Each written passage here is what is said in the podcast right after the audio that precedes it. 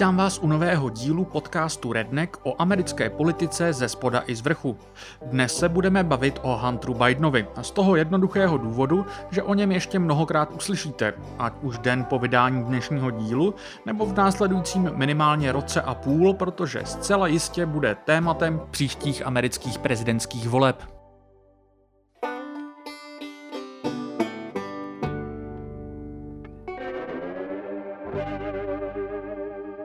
Začnu jednoduše. Proč se o Hunteru Bidenovi bavíme teď?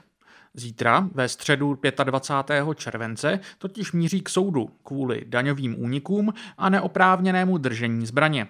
Soud ale v žádném případě nic neukončí, jak jsem před chvilkou naznačoval. Republikáni od začátku roku využívají svoje nově nabitou většinu ve sněmovně reprezentantů hlavně k nekonečnému vyšetřování všeho možného s Hunterem Bidenem zpětého a minimálně do příštího podzima přestanou jen stěží. Dnešní díl bych tedy chtěl koncipovat jako takový úplně základní profil Huntera Bidena. Přehled témat, které se ve spojitosti s ním budou ještě objevovat. Neberte to jako nějaký vyčerpávající profil, to myslím teď ani není nutné. Když bude potřeba, ponořím se do dílčích aspektů jeho kaus někdy v budoucích dílech.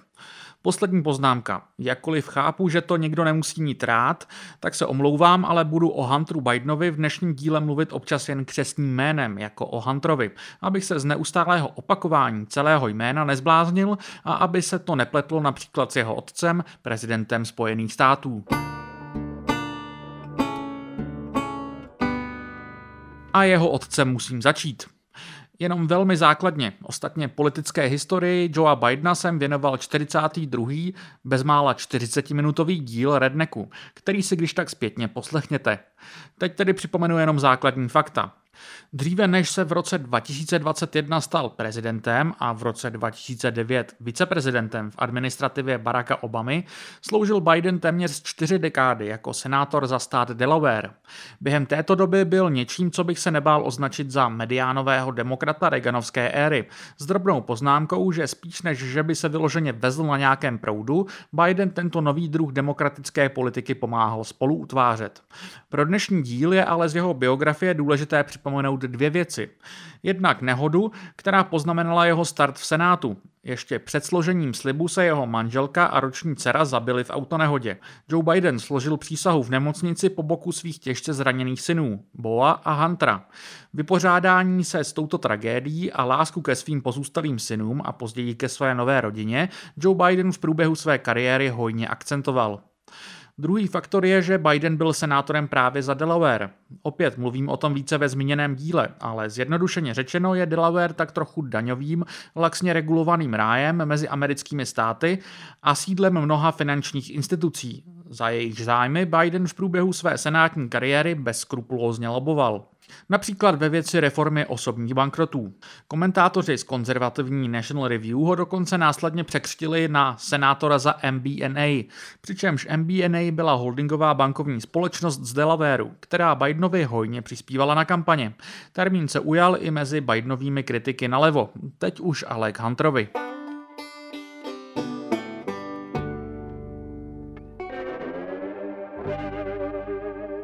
Důvod, proč jsem chtěl zmínit MBNA, je to, že jakmile v roce 1996 Hunter Biden ukončil studium na Yale Law School, MBNA ho hned zaměstnali.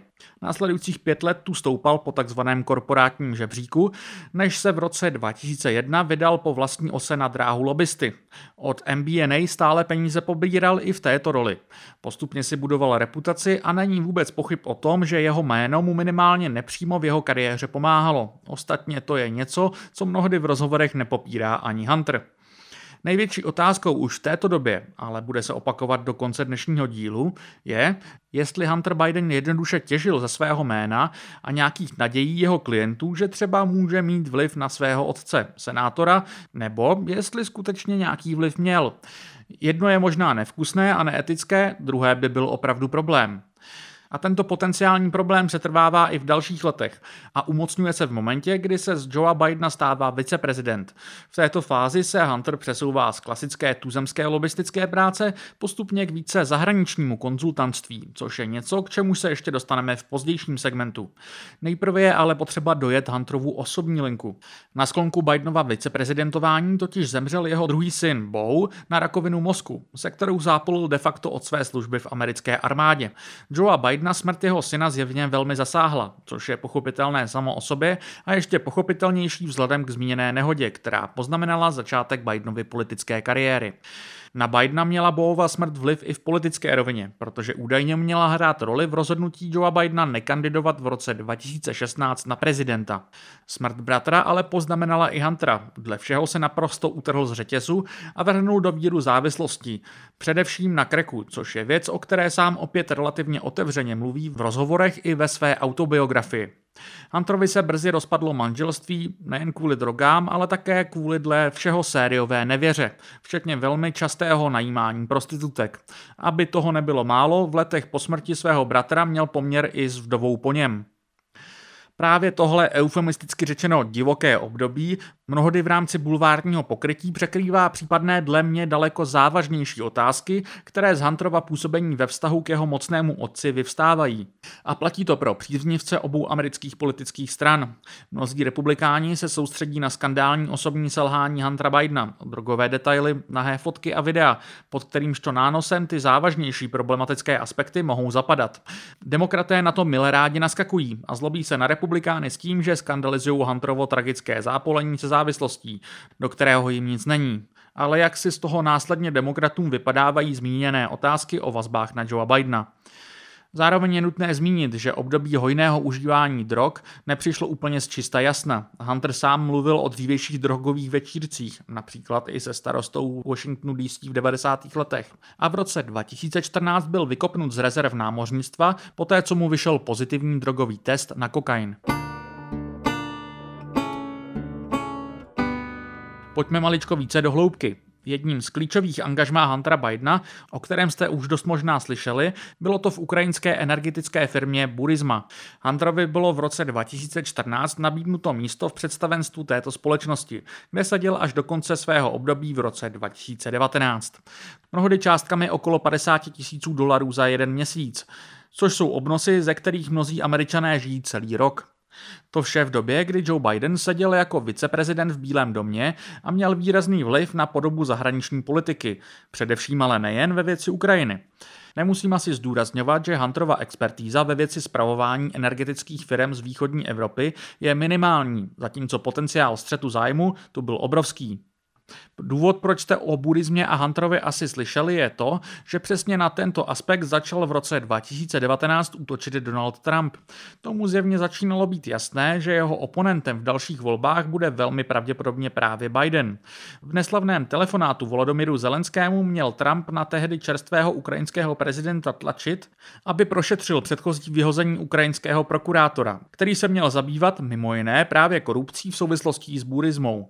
Celá tato věc následně explodovala a vedla k prvnímu, neúspěšnému pokusu o odvolání Trumpa z úřadu kongresem. O co přesně mělo jít? Kromě zřejmě nepotistického proklouznutí do představenstva burismy jde trumpistická teorie po tom, že tehdejší ukrajinský generální prokurátor Viktor Šokin byl vyhozen na nátlak Bidena proto, aby nerozkryl korupci v burismě a tím jednak očernil Bidenova syna, jednak se podle jedné verze měli na tomto jak Joe, tak Hunter Biden přiživit každý částkou okolo 5 milionů dolarů za to, že vyhození prokurátora zařídí. Je tu několik problémů. Jednak nejsou žádné důkazy pro to, že by Joe Biden sám něco takového prosazoval. Vytlačení zmíněného prokurátora byla oficiálně prosazovaná politika celé americké vlády, ale také řady západních spojenců. A to sice paradoxně proto, že panovaly obavy, že Šokin naopak korupci nevyšetřuje dostatečně. Pak je tu samozřejmě ten ironický aspekt, že Trump zjevně využíval úřadu prezidenta k tomu, aby tlačil ukrajinské představitele k tomu, aby zkomplikovali život jeho politickému oponentovi. Ukrajinou ale nic nekončí. Hunter Biden měl podobné vazby v řadě zemí, od Číny přes Rusko až po Rumunsko. Především Čínu, kde byl Hunter členem představenstva jiné firmy, nebo třeba dohadoval díly s energetickým konglomerátem CEFC, akcentují republikáni hojně. Právě zmíněné jednání CEFC se stalo předmětem letošního skandálu, když v rámci svého vyšetřování zveřejnili republikánští kongresmeni údajnou zprávu mezi Hunterem a jedním představitelem CEFC.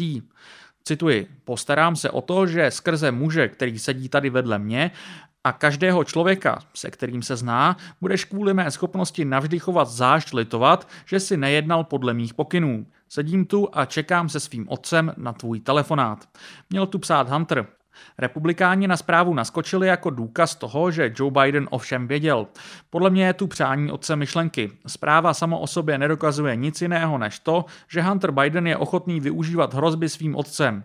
Jestli tak činí s jeho vědomím, těžko říct.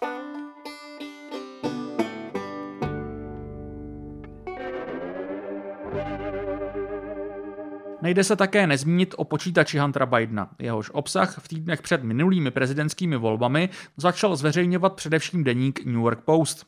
Laptop samotný byl zanechán dle všeho Hunterem Bidenem v roce 2019 v opravně, nicméně nikdy si ho nevyzvedl. Postupně se pak komplikovaným procesem dostal do rukou úřadů, ale obsah počítače prošel i rukama republikánských operativců, kteří se ho snažili využít ve svůj prospěch ve volbách. Počítač byl plný mimo jiné velmi explicitního materiálu, včetně fotek a videí dokumentujících Hunterovi sexuální a drogové aktivity. Když jsem na začátku dnešního dílu zmiňoval, že jsou občas hlavní body kauzy překryty tímto bulvárem, je tohle nejzářnější příklad, protože významná část explicitních fotek Huntera Bidena, na které můžete dodnes narazit na internetu, pochází právě z tohoto zdroje. New York Post se nicméně soustředil primárně na obsah e-mailů, který měl poukazovat na napojenost Joea Bidena na biznis svého syna. V tomto kontextu narazíte nejčastěji na jeden citovaný e-mail, ve kterém má Hunter psát o rozdělení zisku z potenciálního obchodu, který nakonec neproběhl. Má tu mluvit o podílu pro někoho, koho označuje jako Big Guy, za kterýmžto označením mnozí tuší Joea Bidena. Jakkoliv to smrdí, tak opět se musím pozastavit nad tím, že jako neprůstřelný důkaz to opravdu posloužit nemůže. Mimo jiné proto, že opět jde pouze o slova Huntera Bidena.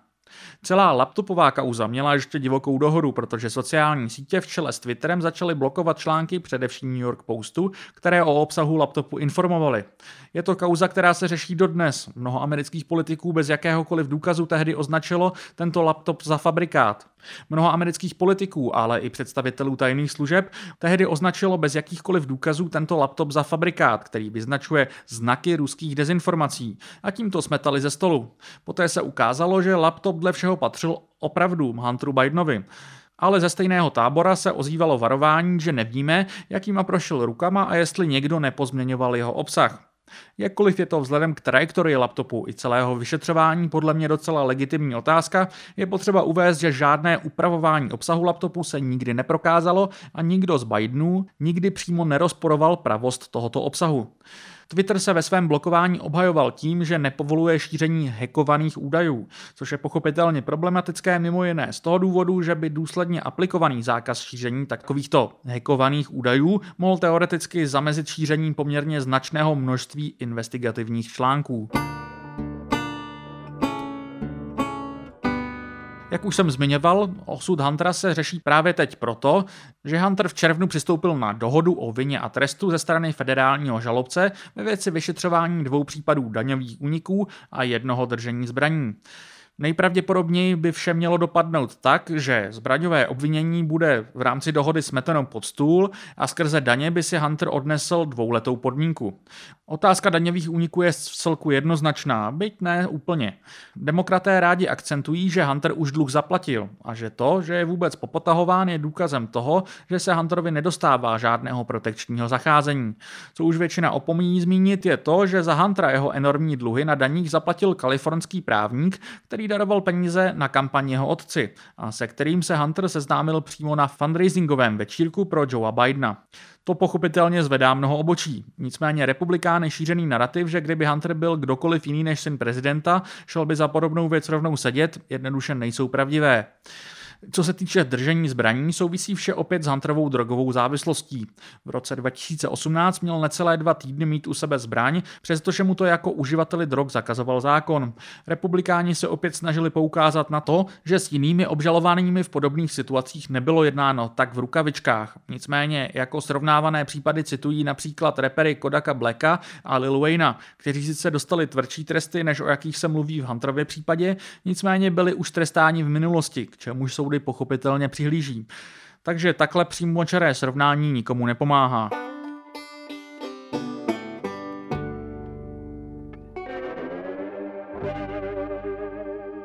Blížíme se k závěru a já bych vše nějak chtěl shrnout. Předtím bych ale chtěl znovu zdůraznit, že dnešní díl je jenom takový velmi základní přehled klíčových bodů, na které v souvislosti s Hunterem Bidenem můžete narazit. Co se týče Joea Bidena, je tu stále nedostatečně uspokojivě zodpovězená otázka toho, co ve skutečnosti o aktivitách svého syna věděl. Dílčích náznaků toho, že by mohl vědět víc, než dosud přiznává, tu několik je. Zároveň musím za sebe říct, že si klidně dokážu představit i variantu, že Joe Biden především vědomě zavíral oči. Mohlo mu být jasné, že Hunter, ale ale třeba i prezidentův bratr, James, využívají ve svých lobistických aktivitách toho, že nesou senátorovo, respektive viceprezidentovo, respektive prezidentovo jméno a že z toho pravděpodobně finančně těží. Podobně jako mu to nevadilo údarů od MBNA ani u toho, že MBNA zaměstnala jeho syna. To vše by sice možná bylo neetické, ale těžko z toho můžete vyvozovat větší zodpovědnost, než tak, že prostě Bidena nebudete volit. Je tu ještě několik aspektů, ke kterým jsem se nedostal. Jednou je v uplynulých týdnech propíraná Hunterova nemanželská dcera, na kterou sice Hunter platí alimenty, ale jinak se celá rodina zjevně se souhlasem Joea Bidena snaží tvářit, že neexistuje. Jestliže jsem dnešní díl otevíral připomenutím toho, jak Joe Biden rád v průběhu své kariéry akcentoval důležitost svojí rodiny, tohle chování se zdá být v rozporu s těmito hodnotami. Vůbec se nedivím, že na tento aspekt konzervativci upozorňují, byť opravdu nejde o nic tak závažného, jako případná korupce. Pak je tu celé republikánské vyšetřování. V tom mám bohužel důvěru limitně se blížící nule. Za sebe vůbec celou věc neberu za uzavřenou. Dokážu si představit, že se objeví nové informace, které Joea Bidena budou vrhat do ještě nepříznivějšího světla, než ve kterém ho vidím teď. I proto chápu nervozitu některých lidí z toho, když v rámci slyšení před republikány vedenými výbory slyší vypovídat whistleblowery z daňového úřadu, kteří tvrdí, že vyšetřování Huntera Bidena bylo zametáno pod koberec a že tu na stole měly být daleko závažnější obvinění. Na druhou stranu je potřeba zdůraznit, že republikáni naprosto ignorují to, že vyšetřování, na jehož pomalý starci stěžují, začalo ještě za Trumpovy administrativy, která opravdu neměla zájmy na tom nic zametat pod koberec ani nic zpomalovat ale stejně se tak dělo. Také, zapomínají, také, takové, také, zapomín, také zapomínají na to, že daný prokurátor, na jehož přílišnou schovývalost vůči Hunterovi si stěžují, byl dozazený taktéž Trumpem. Stejně tak nemám důvěru v to, že nepotistická a korupční obvinění Spravedlivě prošetří členové republikánské strany, kteří naprosto ignorují obdobná obvinění nejen u Trumpa samotného, jehož bezskrupulózní zacházení například s vlastním řetězcem hotelů během svého úřadování, ale i jeho zetě Jareda Kushnera, který se Saudskou Arábí uzavírá miliardové investiční díly, které smrdí až do nebe. Ostatně o tom, jak vážně jde brát republikánské vyšetřování, myslím dobře vypovídá počínání kongresmenky Marjorie Taylor Greene, které přišlo jako dobrý nápad k jednomu slyšení výboru minulý týden donést velkou tabuli s fotkami Huntera Bidena v průběhu sexu s prostitutkou. Následně ještě fotky rozeslala ve svém newsletteru, čímž možná porušila federální zákony. Jestli si myslíte, že tito lidé se soustředí na gro kauzy a ne na lecinou skandalizaci, tak já teda ne. Uzavřu to zábavnějším aspektem kauzy z uplynulých týdnů. V dnech po oslavách amerického dne nezávislosti se ukázalo, že Secret Service v Bílém domě našla malý sáček s kokainem. Americký konzervativní mediální ekosystém okamžitě začal vtipkovat o tom, že to musel být Hunterův kokain. Přičemž Donald Trump dokonce naznačil, že by se kokain mohl hodit i Joe Bidenovi, kterému jinak přezdívá slípy, tedy ospalý. Jakkoliv jsem se sám mnohokrát zasmal, tak někteří toto obvinění berou příliš vážně. A upřímně řečeno, jestli si myslíte, že jediný, kdo mohl pronést do Bílého domu na oslavu dne nezávislosti kokain, je prezidentův syn, který se léta veřejně potýká se závislostí, vypovídá to pro mě především o vaší naivitě ohledně toho, jaké lidi asi přitahuje práce v americké federální státní správě na nejvyšší úrovni. Nicméně musím říct, že je mi záhadou, proč Joe Biden svého syna, kvůli kterému přemýšlí půlka Spojených států o jeho skorumpovanosti, tahá na oficiální státní akce. Kromě ještě pochopitelného dne nezávislosti se v uplynulém měsíci Hunter účastnil oficiální večeře s indickým premiérem Modím v Bílém domě. Proč? To opravdu netuším. O podobných detailech by šlo vykládat další hodiny, ale slíbil jsem, že budu díly krátit, abych je opravdu zvládal dělat každý týden. A dnes už se mi to zase natáhlo, takže se rychle rozloučím.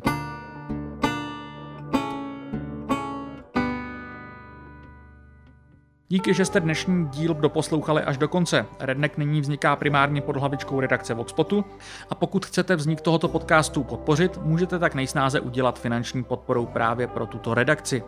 I nadále ale Redneck vzniká i díky partnerství s Alarmem a nepřestávejte prosím proto podporovat ani tuto redakci. Jak jsem zmiňoval v minulých dílech, ale i teď na konci, snažím se v nové podobě hledat ideální formát Rednecku, aby vycházel častěji, vás bavil a pro mě byl udržitelný. Budu rád za jakýkoliv feedback, ať už na sociálních sítích nebo na mailu matěj.schneider.voxpot.cz. Opět bych rád zmínil, že ve Voxpod klubu, jehož součástí se můžete stát za 250 korun měsíčně, provozujeme server na Discordu, kde má Redneck teď speciální záložku a probíhá tu o obsahu Rednecku další debata. Tím už se pro dnešek loučím a těším se zase příští týden.